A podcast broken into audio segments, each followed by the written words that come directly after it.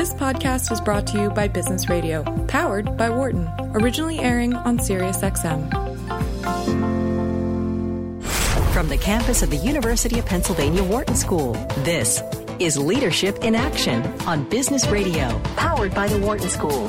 Here is Professor Mike Useem, Jeffrey Klein, and Anne Greenhalgh. Welcome to Leadership in Action, Sirius XM's Business Radio, powered by the Wharton School. I'm your host. I'm Jeff Klein. I am the Executive Director of the McNulty Leadership, and I am joined here in the studio by my two very good buddies, Anne Greenhalgh.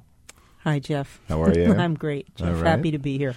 And you are Dr. G to all the freshmen of the Wharton School here at the University of Pennsylvania.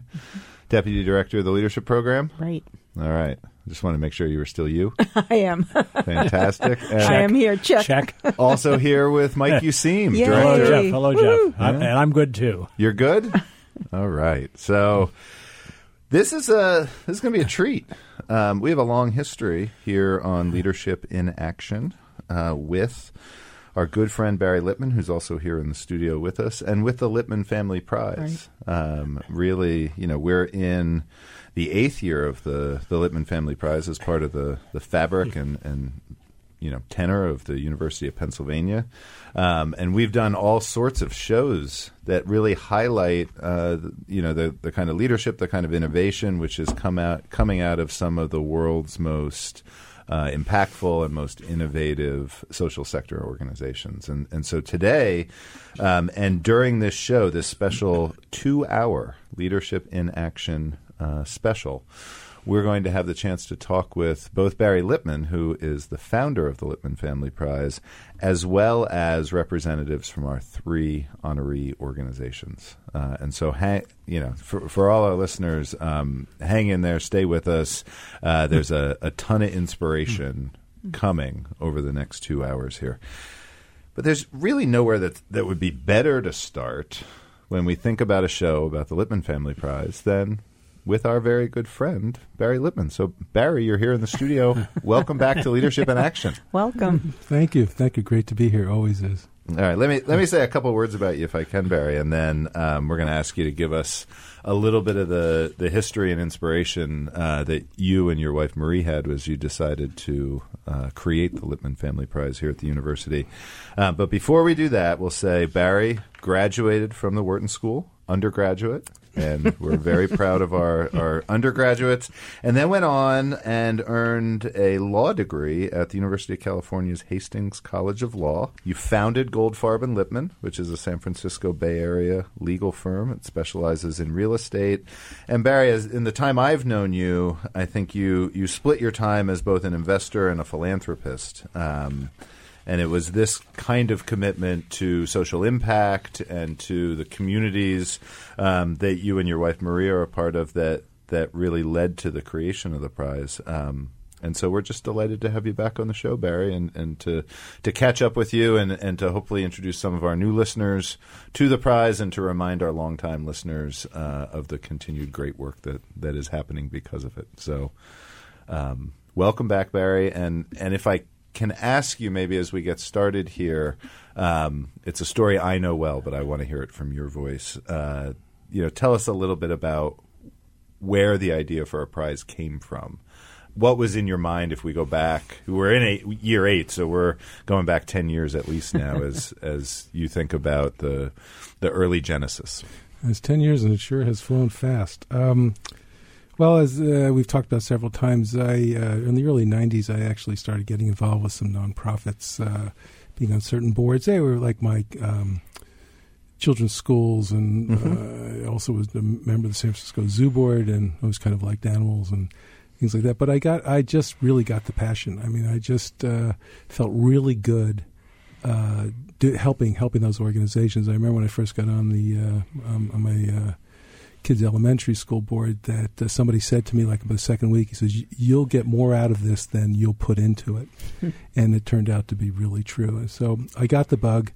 And along the way, I began to, you know, want to get involved in the social sector, particularly with things in which I personally could never really get a benefit Mm-hmm. You know, I mean, I'm my children's school, so it's in my interest to want to educate them well. So, of course, it's easier to be committed to that. But I was committed to just the concept of positive social impact. And I began to think about how I was going to do this. There was, it's been a long time, environmental prize in San Francisco called the Goldman Prize. Longtime family in San Francisco established this back, I think, around 1990. Mm-hmm. Excuse me. And so I thought that was a great concept. I just liked the idea that, you know, people would apply for this prize and people would be looked at and checked, and they would come up with what they felt was a really good, a deserving winner. And actually, that one has 6 winners, but one for each continent. But anyway, so that concept was always with me, and I met with some members of the family and was unable to and they made it sound like it's so difficult. You have to establish this thing, and then you have to define all this and get it higher an administrative aspect to it, and it'd be a super major commitment. And you've got to, and it's just not easy to do. And I'm kind of thinking about, well, how am I going to do this? How am I going to do this? And literally after several years, I just sort of had this kind of like a bolt in the middle of the night. Gee, I'll call University of Pennsylvania. Mm-hmm. You know, maybe they'll have some interest in this. So I talked to John Zeller here, and he said, well, I'm rattling off all these things that I thought I could help the school trying to sell the project. And he says, stop. I have to find somebody who wants to own this. And I didn't hear from him for about 6 weeks. I was beginning to think, okay, I guess they just sort of forgot about this. And then he called me, and he says, yeah, the Wharton School has some interest in this. I said, oh, great, okay. He says, yeah, can you come? Are you planning any trips east? We can maybe the dean can sit down with you and we can talk about it. And I said, actually, it turns out this is my 43th. I just got off the phone with a friend of mine who wants me to go because he wants to go. And I told him I would go. So I'll be there on whatever date that was. And we met for breakfast, and it was kind of an interesting conversation. I'm trying to convince him to do this, and he's trying to convince me to do this, and we're sort of talking past each other. But it started to come together, and being introduced to certain people who might be involved with it. And quite frankly, it seemed to be taking longer to happen than I wanted it to happen. And I met with John again in the fall, and I said, John, are we going to do this? I mean, let's really start getting some substantive things going here. And he says, Barry, you don't understand. This is academia. This is moving at warp speed right now. And I said, you've got to be kidding. Anyway, that did begin to make it move at warp speed. And by I think by Christmas 2010, we had agreed upon what we wanted to do. And Mike Useem, Jeff Klein, the first 2 I met, and we got going on this, and all of a sudden a lot of people wanted to join the steering committee we were putting together, and there seemed to be a lot of interest. And I said, well, and then we hired Umi Howard, I think March 1st or something like that, 2011. And I said, well, I want to do the prize in 2012. And they looked at me like, oh, I don't know. But we did it. And we had the first award, and I think we started out at $100,000 for the winner, and actually nothing for the other 2, cash-wise anyway, for the other 2 honorees. It's $100,000, and it was unrestricted funds, and nothing for the other 2. But we did supply executive ed course from Wharton, and just help from Wharton. Wharton being there and willing to try and help these people with some of their problems. And it did very well. I think we had like 250 applicants the first year. We really thought we had something, my gosh. And it just started taking off. And over the years, we have added amounts. We've created also a cash amount for the for the other 2 honorees, other than the winner. Wharton has gotten far more involved in terms of helping people. We've they had a program for the honorees, I believe it was last spring, just about a year ago.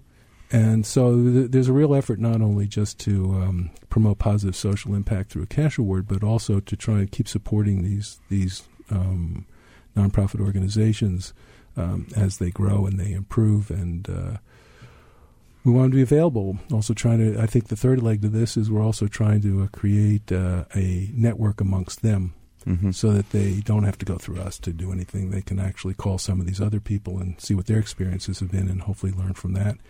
And I guess the last advantage of this is we have this great student program that these fellows, people actually really want to get involved with this prize. And they don't get any academic credit for it, but it's an extracurricular activity, and we have high interest for it. And who knows? Maybe we're creating some philanthropists down the road, or people that will actually go into the social sector and will actually hopefully end up leading it and innovating it and making it far better as time goes on.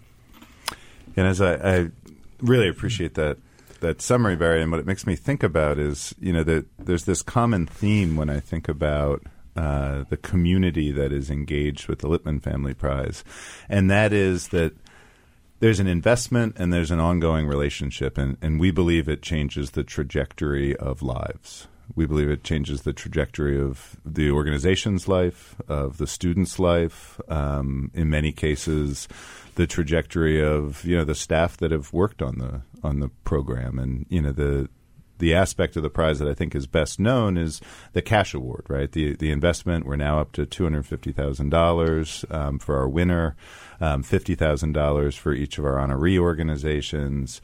You know, but they join a family and they join a community, which is made up now of 24 organizations, over 100 graduate students who have graduated from, you know, 8 different schools here at the University of Pennsylvania, and also the community of faculty members and staff members who have served on the steering committee, the prize committee. So it really does have this networked feel, this family feel, and one of the things that I think I'm proudest of is that it's a community that can all learn from each other, right? We're faculty informed by organizations, informed by students, informed by staff. It's pretty special. So, Anne, why don't we bring you into the conversation? Well, thank you. And, Barry, a pleasure to be here with you, have this chance. So, Barry, now you, speaking of learning, just picking up on what Jeff said, when you look back at your former self in those days in the 90s when you were beginning to think about this, what have you learned through the prize process that you would tell your former self and perhaps one of our listeners who might be thinking along similar lines? Well, what I think is probably the most important thing is the value of the unrestricted funds. You know, personally, obviously I wanted to do something out in the social sector. I'm not a person to do that. I'm not a great manager. I can lose interest over time. I mean, it just is not for me to do that. But really what I've done, and of course what I've learned is that I've learned to trust people who can do that. Mm-hmm. And so by giving them unrestricted funds, by encouraging them, by helping to provide support for them to be ongoing, you're taking the people who really know what is happening out there and know how to deal with what is happening out there, and you're helping them. And in the end, if it's all about, for me, I hope it's all about just positive social impact, that's the best way for me to promote it. I can't do it. Honestly, I'd be a fool to think that I actually – it's just not my nature. It's just not my personality to go out there and actually find some very limited passion and then just really work to promote it.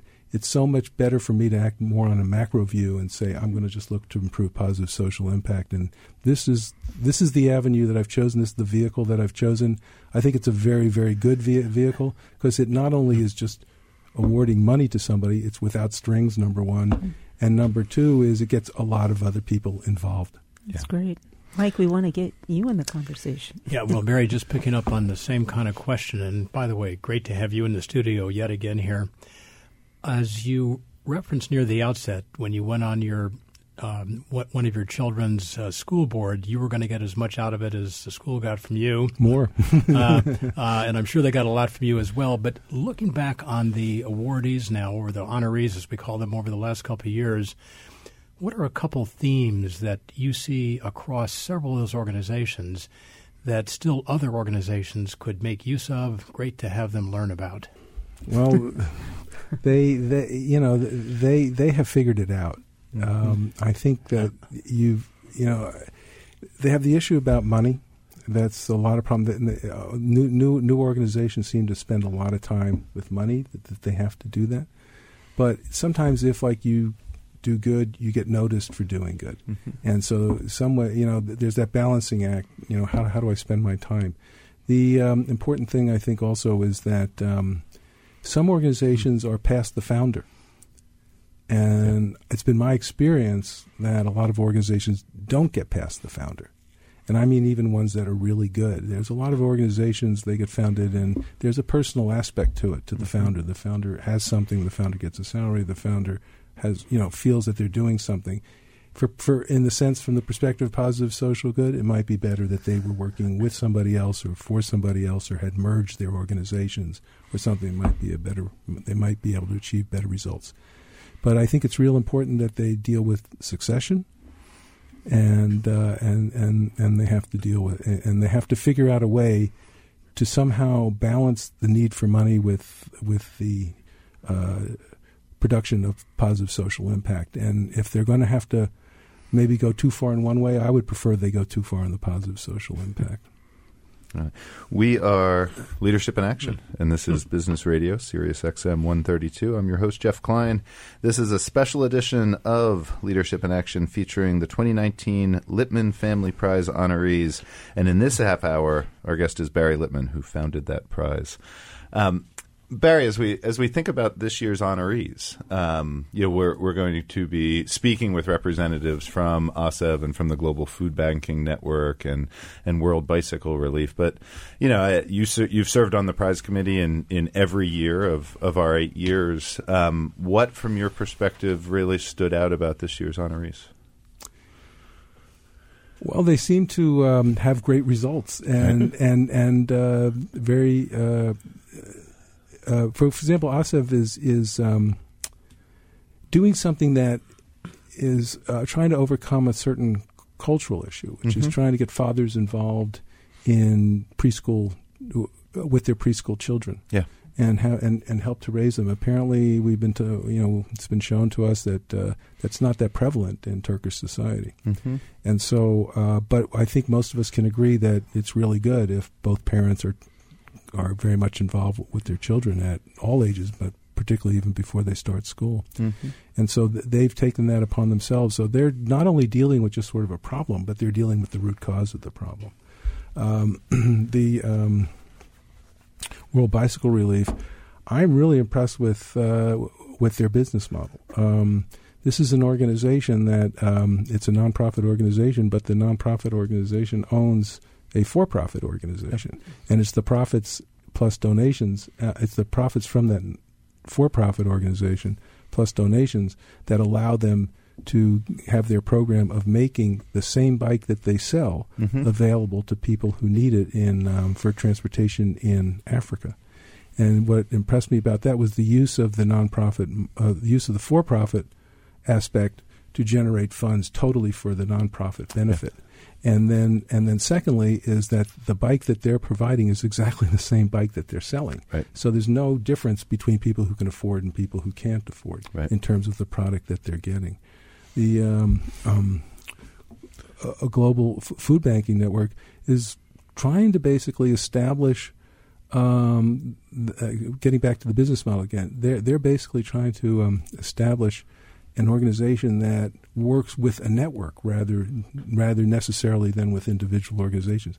So they're trying to create, similar to what we're trying to do, they're trying to create a network amongst all these food banks around the world. Some they help get started. Some come in after they've been started. But trying to create a network in which all these food banks can talk to each other, can learn from each other.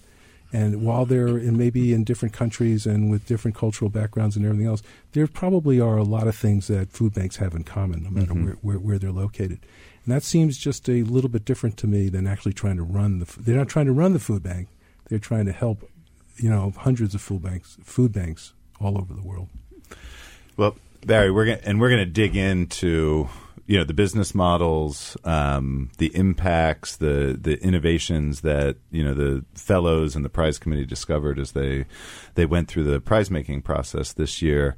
In the few minutes that we have left, I'd like to look forward a little bit with you. And this is the 8th year that we've now completed of awarding the Lipman Family Prize, or 24 honoree organizations, as we've talked about in the past. As you look forward, what are you excited about? What Maybe we can get you to tell us on the air what surprises might you have in store for the University of Pennsylvania. This has been a constant kind of continued innovation process. So what are you excited about when you look into the years ahead? I think your phrase constant innovative process is a very good phrase to use. We started out, we're just looking to build it. You know, once we realized that we probably had something, it became, we have to build this. Yeah. We have a chance, and I'm feeling pretty comfortable that we're getting, if we're not there already, we're getting pretty close to what I first hoped that it could be. Mm-hmm. And so, where do we go from here? Well, I'm interested in positive social impact. We deal with organizations that are creative, they're innovative. That they're always trying to get better. They're always trying to get bigger, things along that line. They're always trying to help more people, things along that line. Well, if they're innovative, we got to be innovative. Mm-hmm. I mean, if innovation's good for them, it's certainly good for us. So we're looking to try different things. And one thing we've come up with is something we're calling the Beacon Award. And the Beacon Award is basically to bring back the winners, all the honorees that we've had, I think for the first 6 years, we've decided.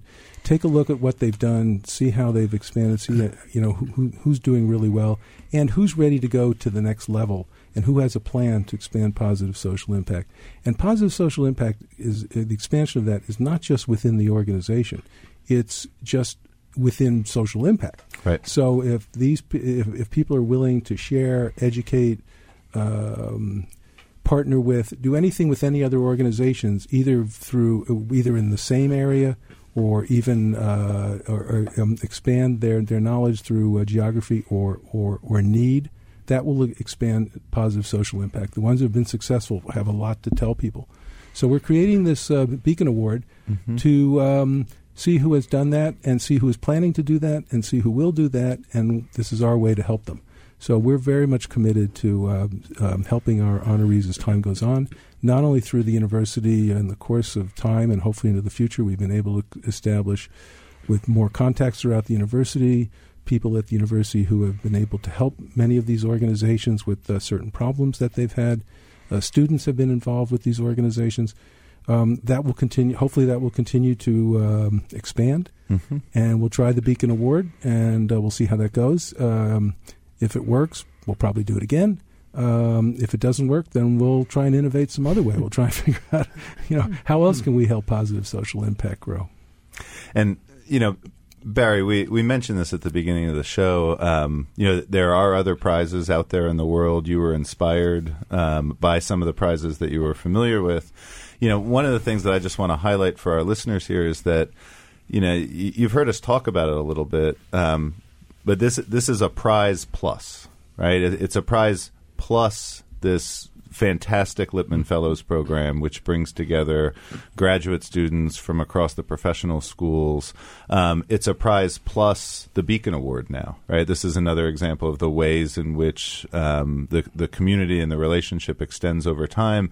And really, how rare is it for an organization to not only stay in contact with a prize or with a funder in this way, but then have a second chance to compete, a second chance to show the impact of the first prize, as well as all of the innovation that the organization continues to do, and be recognized again for continued innovation. And to me, that's one of the things that really sets this prize apart from the landscape. You talked about compete, and when we first started out, that's what I thought would be a good motivating factor for these organizations, competition. But I now realize that it's collaboration that helps make them better, too. Right. So, they're competing, but they're almost competing for who's been the best collaborator. Mm-hmm. Yeah. Who's been the best partner? Who's been the best learner? Yeah, yeah. Who's the one who's used, who has actually gotten better because they've looked for all the different ways to get better. People get better because they generally have more knowledge, that they've looked for more ways. There are more things that can help them rather than just what they've always done. Yeah. And that's innovation, but that's what we're really trying to help along here. And it's so in spirit with, I think our university president, Amy Gutmann, and her vision for interdisciplinary education and inclusion and impact and continued innovation across the world, right? And so to me, the Lipman Prize becomes this great connection point between the university and its set of core values and certainly the values that we've seen espoused and lived by the Lipman family. So, Barry, we just want to say thank you for stopping by the studio and joining us for this, our... it might not be our 8th Lipman Family Prize special, but this is the 8th year of the prize. This is at least our 5th or 6th special, highlighting the work of the prize and the work of the organizations. Congratulations, Barry. Thank you so much. Congratulations, Barry. Barry, thank you. For more insight from Business Radio, please visit businessradio.wharton.upenn.edu.